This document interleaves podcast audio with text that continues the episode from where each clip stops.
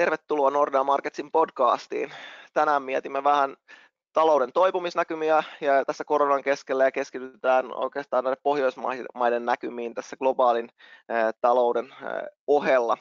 Tänään mun kanssa täällä on meidän pääekonomisti Tuuli Koivu. Moikka Tuuli. Moi. Ja mun nimi on siis Jaan von Geeri. Jep, toipuminen on käynnissä. Nythän pari kuukautta sitten kaiken synkkyyden keskeltä on ainakin tullut jonkunlainen näkymä tulevaisuuden suhteen, että ei se ehkä kovin kirkas ole ja niin kuin erilaisia uria edelleen piirrellään tässä, mutta ainakin suunta on oikea.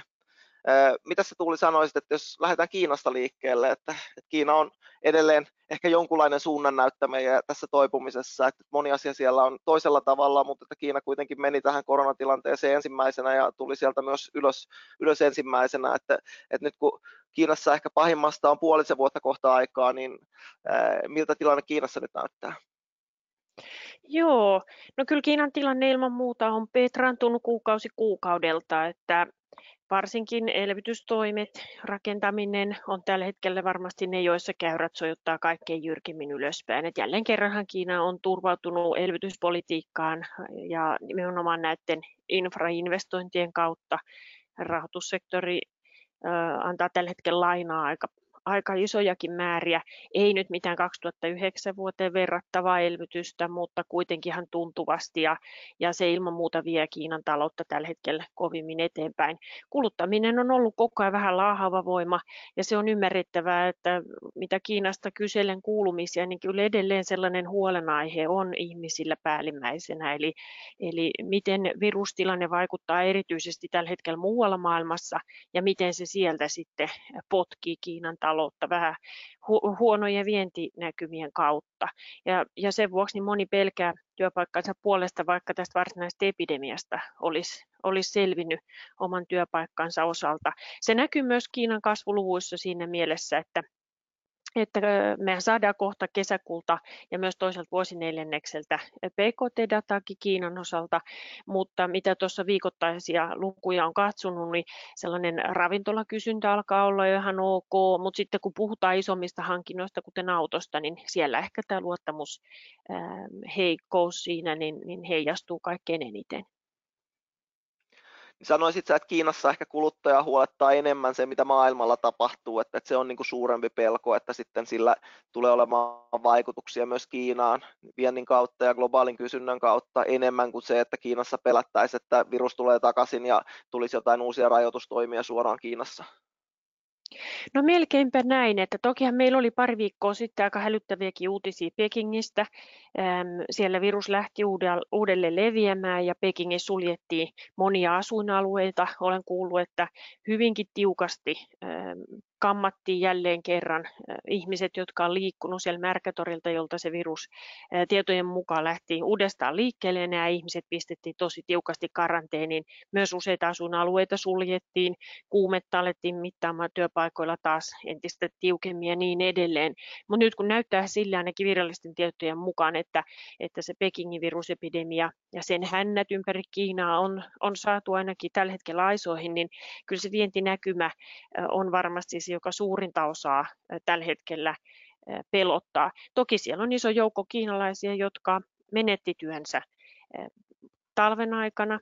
Me ei tarkkaan tiedetä kuinka paljon, koska työmarkkinadata Kiinasta on kertakaikkisen onnetonta, mutta näille ihmisille varmaan sitten taas se kotimainen kulutuskysyntä, oli se sitten ravintolatyötä tai vaikka kaupassa myyjänä olemista, niin heille tietenkin se kotimaisen kulutuksen toipuminen olisi kaikkein tärkeintä, että huolia varmaan vähän sinne ja tänne ja riippuen tietenkin sitten myös siitä, että kysytäänkö Shanghaista tai Kantonin alueelta, jotka on hyvin vientivetoisia alueita, vai kysytäänkö sitten sisäkiinassa ihmisiltä, niin sekin tietenkin vaikuttaa sitten näihin tunnelmiin.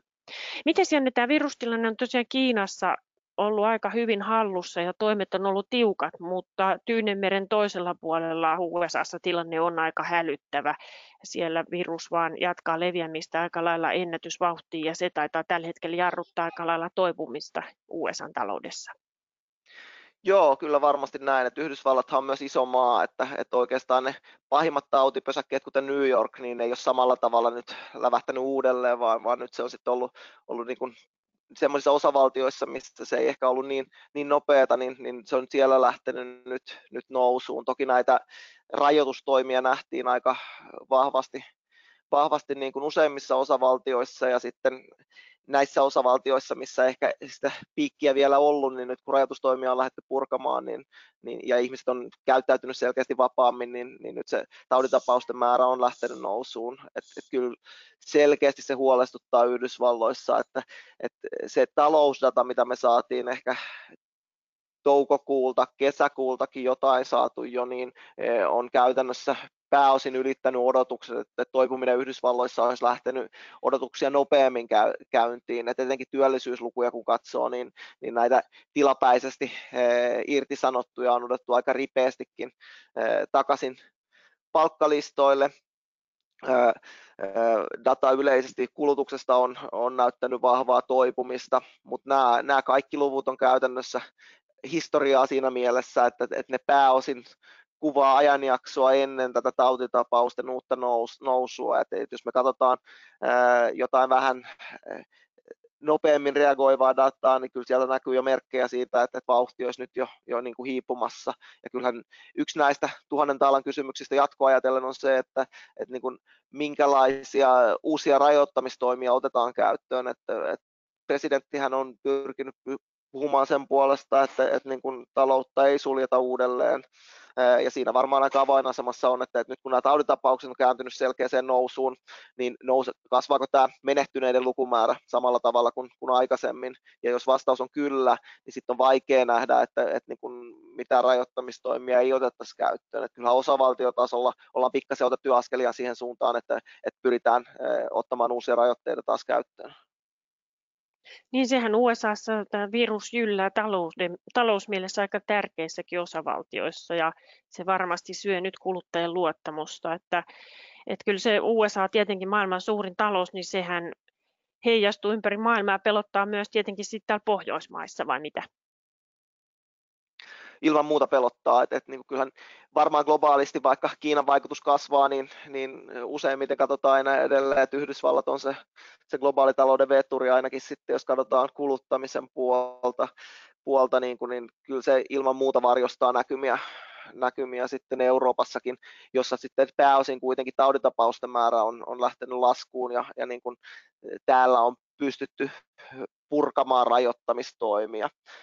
Ja tämähän on heijastunut aika hyvin etenkin Pohjoismaissa, että mehän ollaan saatu kuluttamisesta hyvinkin rohkaisevaa dataa. Tällä viikolla saatiin ensimmäisen kerran meidän omat korttidata-tilastot ulos, missä verrataan sitten kaikkia Pohjoismaita keskenään. Tuuli, miltä tämä korttidata Pohjoismaissa nyt näyttää? Kyllä se hyvältä näyttää, että tällä hetkellä voisi ajatella, että kuluttamisen osalta niin moni Pohjoismaa on kokemassa tällaisen V-muotoisen toipumisen. Norja ehkä tällä hetkellä kaikkein vahvimpana nousemassa ylöspäin Norjassa, Suomessa, myös Tanskassa. Kuluttaminen oikeastaan voisi sanoa aika lailla normaalilla tasolla tällä hetkellä. Vähän viikosta riippuen on käyty jo ihan reippaasti yli vuotta aiempien tasojen, mutta siellä on totta kai patoutunutta kysyntää, ja kuinka kauan tämä vahva trendi sitten kestää on toinen kysymys, että nyt ihan viime viikkona niin Tanskasta tuli selkeästi heikommat luvut. Me ei ihan tarkkaan tiedetä niitä syitä, mitä siellä Tanskan notkahduksen taustalla on, mutta se kertoo siitä, että kyllähän tässä toipumisessa tarinassa tulee olemaan vielä monta mutkaa ja kuoppaa, että ei tämä nyt missään mielessä taputeltu tämä kuvio ole. Miten sitten, jos katsoo niitä alaeriä tarkemmin, niin näkyykö siellä merkkejä siitä, että niin kuin luottamus olisi laajemmin palautumassa, vai onko siellä enemmänkin, että niin kuin tämä nousu on edelleen tällaisten välttämättömyyshyödykkeiden vetämään, vai onko niin kuin nämä pahimmin iskua ottaneet sektorit myös onko siellä toipumista myös näköpiirissä? No siinäkin varmaan on maittaisia eroja. Et mun Norjan kollega esimerkiksi kertoo aika hurjia juttuja siitä, kuinka norjalaiset on rynnännyt ostamaan matkailuautoja, telttoja, kaikki uudet retkeilyvälineet, mökkejä, vuokramökit, kaupan olevat mökit, kaikki on mennyt kaupaksi. Norjan niin kun kotimainen matkailusektori on kokenut valtaisankin buumin, voisi melkein sanoa kotimaisen matkailun osalta. Norjassa tuntuu niin ihmeellisesti kuin se onkin, kun ajattelee, että minkälaisen montun öljyn hinta esimerkiksi keväällä koki, niin Norjassa tuntuu olevan kyllä vahva luotto tulevaan. Siellä ei ole huolta huomisesta, virus on mennyttä, monella palvelualallakin on sellainen patoutunut kysyntä lähtenyt purkautumaan valtavasti, vaikka nyt sitten kampaamo- ja kaunenhoitoalalla, terveydenhuoltoalalla samoin. Eli kyllä Norja tässä tällä hetkellä varmasti näyttää kaikkein vahvimmalta. Mutta sitten meillä on enemmän huolia, kun liikutaan muihin Pohjoismaihin. Tosiaan Tanskakin oli vahvalla polulla, ja mitä mun kollegat Tanskasta kertoo, niin sielläkin niin ihmiset sekä hankki sitten välttämättömyystarvikkeita, meni partureihin silloin, kun ne aukastiin, ja osittain se oli tätä patoutunutta kysyntää. Mutta toki nyt tähän kesäkuun lopun notkahduksen Tanskan osalta täytyy suhtautua ainakin avoimin mielin, ja se voi kertoa siitä, että se patoutunut kysyntä on nyt purkautunut joissakin aloissa, ja sen jälkeen niin sitä luottamusta testataan sitten ihan uudella lailla. Joo, varmaan aika kuvaavaa tulee olla, kun saadaan vähän lisää dataa, että kuitenkin Pohjoismaissa heinäkuu varmaan on se perinteisin lomakuukausi, ja se, miten ihmiset käyttäytyy tässä nyt loman aikana, niin milloin ehkä on sellaisia menoja, jotka ei ole ainakaan niitä välttämättömyyksiä, että se varmaan kertoo meille sitä aika paljon lisää siitä, että miten luottamus laajemmin on parantunut, että tuntuu kuitenkin, että niin kuin kulttuurialalla ollaan aika pahasti jäljessä vielä, ja samoin sitten totta kai hotelleissa, lentoyhtiöissä, ja varmaan heikkous jatkuu ainakin ulkomaanmatkailun osalta aika pitkään, mutta että kyllähän jos kotimaassakin seuraa tätä uutisvirtaa, niin kyllähän tuntuu, että niin kuin ihmiset kotimaassa uskaltaa jo matkustaa aika paljonkin. Kyllä joo, että Suomi menee tähän samaan rintamaan siitä, että tilanne näyttää virusmielessä tosi hyvälle ja ihmiset uskaltaa liikkua. Toki tässä on kaikkien Pohjoismaiden osalta, myös Ruotsin, Norjan ja Tanskan osalta sellainen selvä jako, että ihmiset on tässä viime viikkoina keskittynyt tavaroiden ostamiseen. Sekä päivittäistavarakauppa että muu vähittäiskauppa on vetänyt tätä toipumista. Se on varmasti tätä retkivälineiden, rakennustarvikkeiden ostamista myös.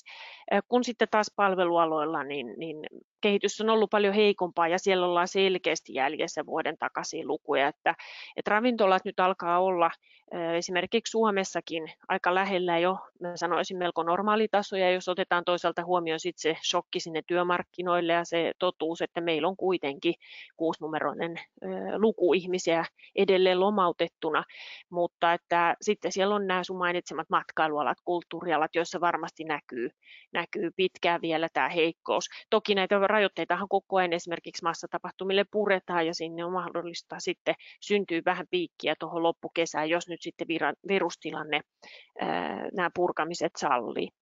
Me ollaan siinä mielessä ehkä onnellisessa asemassa tämän datan suhteen, että kun meillä on tämä korttidata, että sieltä saadaan kuitenkin selkeästi nopeammin signaaleja siitä, että mihin suuntaan kuluttaminen on kehittymässä. Että etenkin tässä oikeastaan tilanteessa, missä meidän ehkä perinteiset parhaimmat ennakoivat indikaattorit ei ehkä pärjääkään niin hyvin, että onko tuo, mitä pääekonomisti sanoo, että onko tämä korttidata sellainen sarja, mitä seuraa tällä hetkellä niin kuin suurimmalla mielenkiinnolla, vai mitkä on niin kuin tavallaan ne indikaattorit, mitä nyt kannattaa seurata, ja onko siellä korttidatassa nimenomaan joku alaerä, mikä olisi erityisen mielenkiintoinen tulevaisuuden kannalta? Joo, kyllä varmasti tämä korttidata on yksi sellainen päämuuttuja tällä hetkellä, mutta täytyy muistaa, että tämä kertoo kuluttamisesta. Ja meillä on tietenkin myös, jos me ajatellaan sit talouskasvua ja työpaikkojen toipumista, niin tässä täytyy olla tosiaan varovainen näiden kokonaislukujen kannalta. Se, että tavarakauppa käy, verkkokauppa käy, se on toki näille aloille elintärkeää, mutta se ei välttämättä kerro täyttä totuutta esimerkiksi työpaikkojen määrän kehityksestä, jotta työpaikkojen korjausliike ylöspäin pysyisi vahvana, niin me tarvitaan myös muiden palvelualojen vetoa siihen, että pelkkä tavarakauppa tuskin siihen riittää, ja sen takia tätä dataa täytyy tarkastella tosi huolellisesti ja mentävä myös näihin yksityiskohtiin.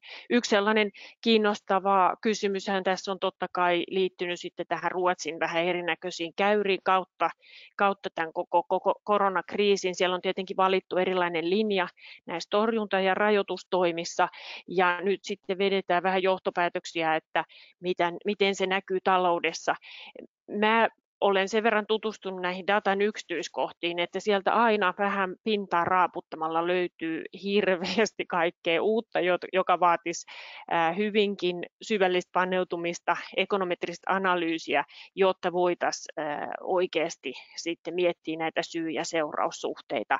Se Ruotsin data on totta kai kiinnostava, se varmasti kertoo siitä, että Ruotsissa virusta pelätään tällä hetkellä enemmän kuin muissa Pohjoismaissa yksinkertaisesti siksi, että sitä on liikkeellä, mutta ihan näin yksinkertainen niin kuin lopputulema tuskin näistä luvuista tulee. Ruotsi on jäljessä enemmän tavarakaupan osalta kuin palvelusektorin osalta, ja yksi varmasti selittävä syy tähän päivittäistavarakaupan paljon loivempaan käyrään Ruotsissa kuin muualla on ollut yksinkertaisesti se, että koulut on pidetty auki.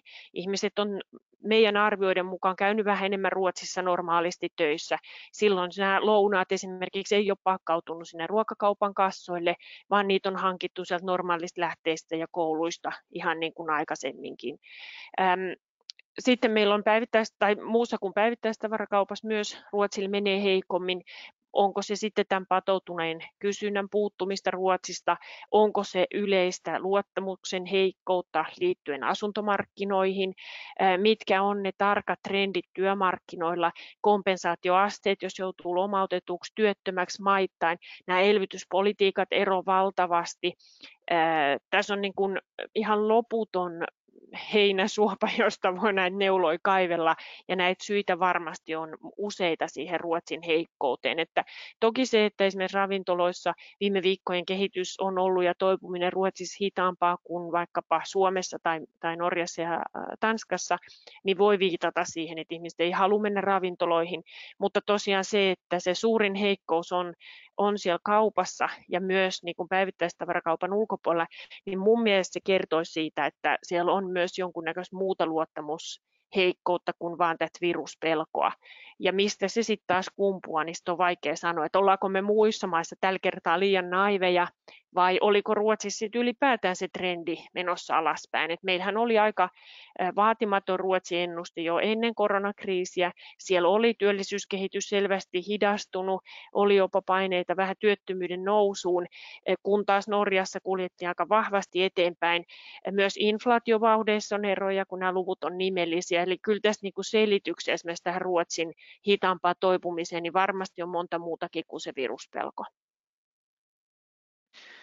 Joo, tarvitaan vielä aika paljon lisää dataa, että voidaan vetää johtopäätöksiä siitäkään, että voitaisiin vertailla sitten kokonaisvaltaisemmin Ruotsin valitsemaa strategiaa tähän niin kuin talousmielessä, tähän muiden Pohjoismaiden strategiaan. Mutta kesä lähestyy, Tuuli, millä mielin sä lähdet kesälomalle? Kyllä mä hyvin mielin lähden, että tällä hetkellä ja viime viikkoina niin me ollaan kuljettu kohti meidän ennustetta, joka tosiaan on synkkä -7% esimerkiksi Suomelle tälle vuodelle, mutta se pahin näyttää nyt tällä erää ainakin jääneen kauas jo taas sinne maalis-huhtikuulle, ja suomalainen kuluttaja on tällä hetkellä aika toiveikas ja luottavainen, siellä on luottamusluvutkin parantunut ja kyllä se heijastelee omiakin tunnelmia, että kyllä tästä varmaan jotenkin selvitään. Se mikä Suomen ja miksei muidenkin Pohjoismaiden osalta, varsinkin ehkä Ruotsi, Tanska pelottaa, on sitten syksy, että miltä meidän vientiyritysten tilauskirjat alkaa näyttää, kun esimerkiksi USA-taloudessa on nämä edellä mainitut heikkoudet, eikä se euroalueen vetokaan nyt vielä niin kovin vahvaa ole, että ei meillä varmasti helppo syksy ole tiedossa, mutta sitä ennen niin täytyy yrittää nauttia kesästä ja unohtaa koronakriisi hetkeksi vähän sivummalle, toki turvavälejä noudattaen. Mitäs Janne, lähdetkö rauhallisin mielin ja luottavaisin mielin rentoutumaan kesälomalle vai pelottaako syksyn toinen aalto?